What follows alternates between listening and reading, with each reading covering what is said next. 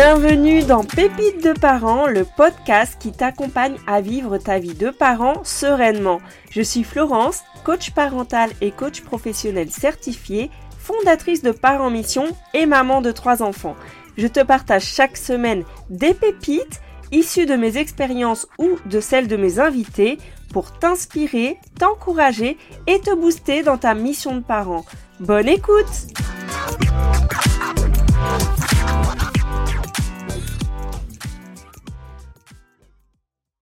Je vais te révéler aujourd'hui un constat très simple que j'ai fait grâce à mes accompagnements, grâce à mes échanges avec d'autres parents. Eh bien, c'est que les parents ont la tête dans le guidon. Et oui, je te parle pas du vélo là, hein. Je te parle de la tête dans le guidon parce qu'ils ont du mal à gérer leur temps, à avoir du temps pour eux, du temps de qualité avec leurs enfants, à gérer leurs priorités au travail. Et ça occasionne beaucoup de stress. Je pourrais aussi te parler d'avoir la tête sous l'eau. C'est pour ça que j'ai intitulé mon épisode « Comment sortir la tête de l'eau quand on est parent ?» parce que mon objectif aujourd'hui, c'est que tu puisses prendre de la hauteur, cette fameuse hauteur, ce recul, pour voir comment faire. Et donc, je vais te partager aujourd'hui une métaphore dans un premier temps, ensuite voir comment ça s'applique dans nos vies de parents et ensuite comment réagir à nos situations et sortir la tête de l'eau. Donc je te le disais, j'ai une métaphore pour illustrer ça. Est-ce que tu connais la métaphore de la grenouille ? En fait, c'est l'histoire d'une grenouille qui nage dans une marmite remplie d'eau. Il y a un feu qui est allumé sous la marmite de façon à la faire remonter progressivement la température. La grenouille nage sans s'apercevoir de rien. La température continue de grimper, l'eau est maintenant tiède. La grenouille s'agite moins, mais ne s'affole pas pour autant. La température de l'eau continue de grimper, l'eau est cette fois vraiment très chaude. La grenouille commence à trouver ça désagréable, elle s'affaiblit, mais elle supporte la chaleur. La température continue de monter, jusqu'au moment où la grenouille va tout simplement finir par cuire et mourir. Et si la même grenouille avait été plongée directement dans l'eau à 50 degrés, elle aurait immédiatement donné le coup de patte qui l'aurait éjectée aussitôt de la marmite. C'est d'ailleurs, on dit dans cette expérience, que si tu mets une grenouille au-dessus de cette fameuse marmite pleine d'eau chaude, elle aurait tout de suite réagi, elle se serait échappée.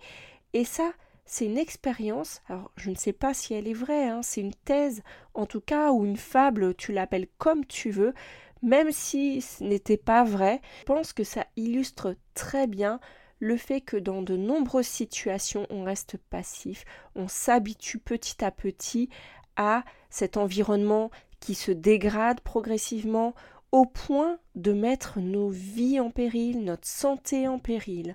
Et tu vois, cette grenouille, elle s'habitue, en fait, elle ne voit pas le problème arriver.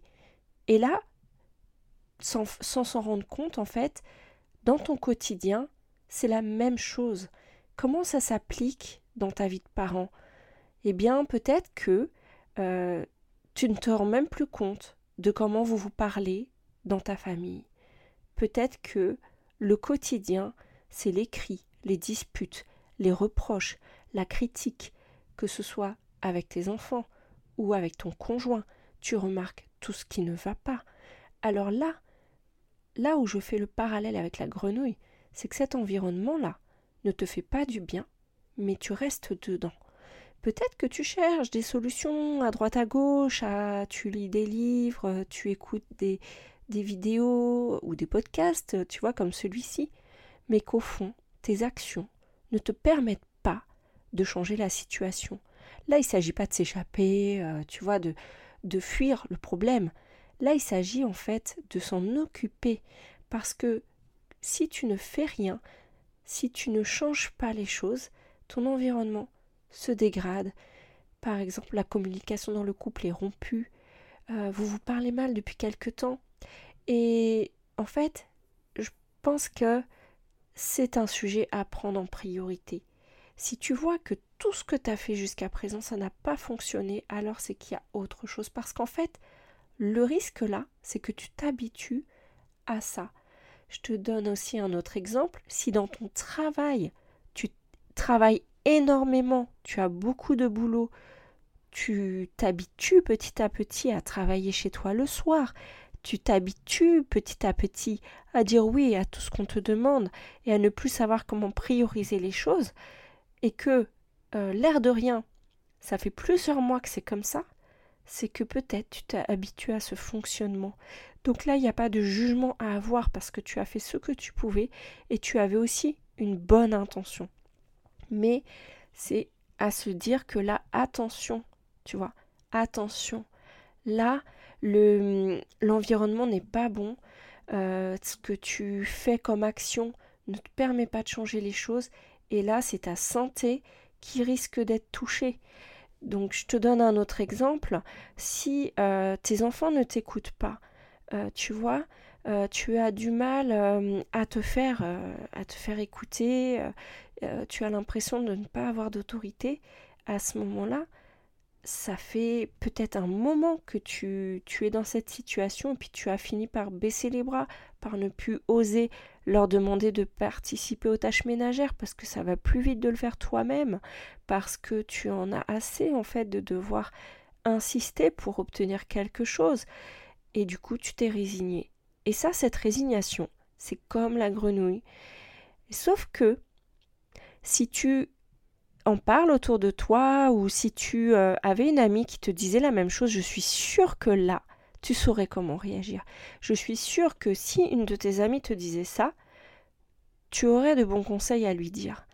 Je suis sûre que si tu arrivais dans une famille où tu vois que les enfants n'écoutent pas, tu te dirais tout de suite qu'il y a un problème.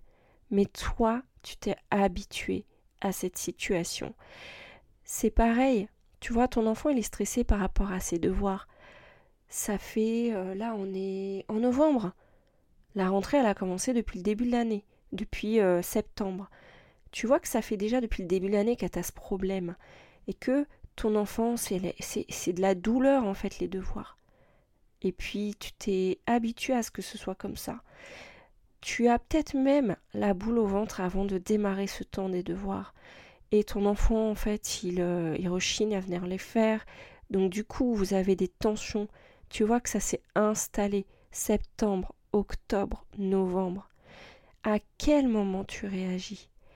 Alors, je sais que tu réagis chaque jour. Tu ne laisses pas la situation s'empirer. Peut-être même que tu as déjà mis en place des solutions.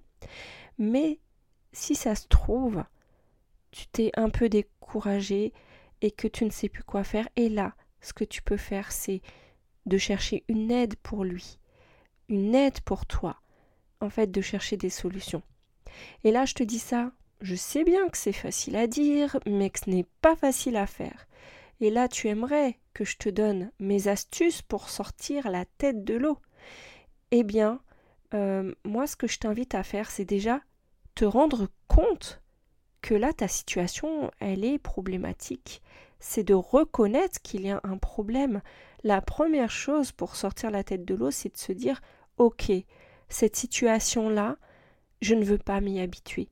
Je ne voudrais jamais m'y habituer. » Ça demande un effort, hein. Mais un jour, si tu veux vraiment sortir, c'est de te dire « Ok, ça, je ne veux plus vivre ça dans ma vie. » C'est la première chose à faire pour réagir à cette situation. Et si ce que tu as fait jusqu'à présent n'a pas fonctionné, alors cherche quelque chose de différent. Ça peut être de demander une aide pour ton enfant, pour toi, dans ton couple, quelqu'un d'extérieur. Ça peut être d'avoir de l'entraide avec d'autres parents. Mais en fait, simplement, cherche une solution différente. Si tu es tout le temps débordé, et ça, je peux te dire que tous les parents que j'ai eus en accompagnement ou lors des ateliers, en fait, il n'y a pas de parent qui n'est pas débordé. Hein. Mais il y a beaucoup de parents qui se sont habitués à être débordés. Et là, prends le temps de traiter ce sujet. Alors oui, tu vas me dire, mais je n'ai pas le temps. Mais ça, c'est une excuse. Pardonne-moi d'être aussi franche. Mais ça, c'est une excuse parce que le temps que tu vas accorder à ça, c'est du temps où tu vas prendre du recul. C'est du temps où tu vas voir quelles sont tes priorités. Tant que tu gardes la tête sous l'eau, tu t'habitues petit à t'affaiblir, à bouillir comme cette grenouille. Il faut que tu sortes la tête de l'eau pour ça. Donc prends ce temps. Fais-le. Bien sûr, moi je suis coach, donc je prêche pour ma paroisse. J'ai envie de te dire, va voir un coach. Prends ce temps pour toi pour avancer vite et rapidement. Prends ce sujet en priorité pour te poser, d'avoir cet espace où tu te sens en confiance pour pouvoir partager tes difficultés, pour souffler.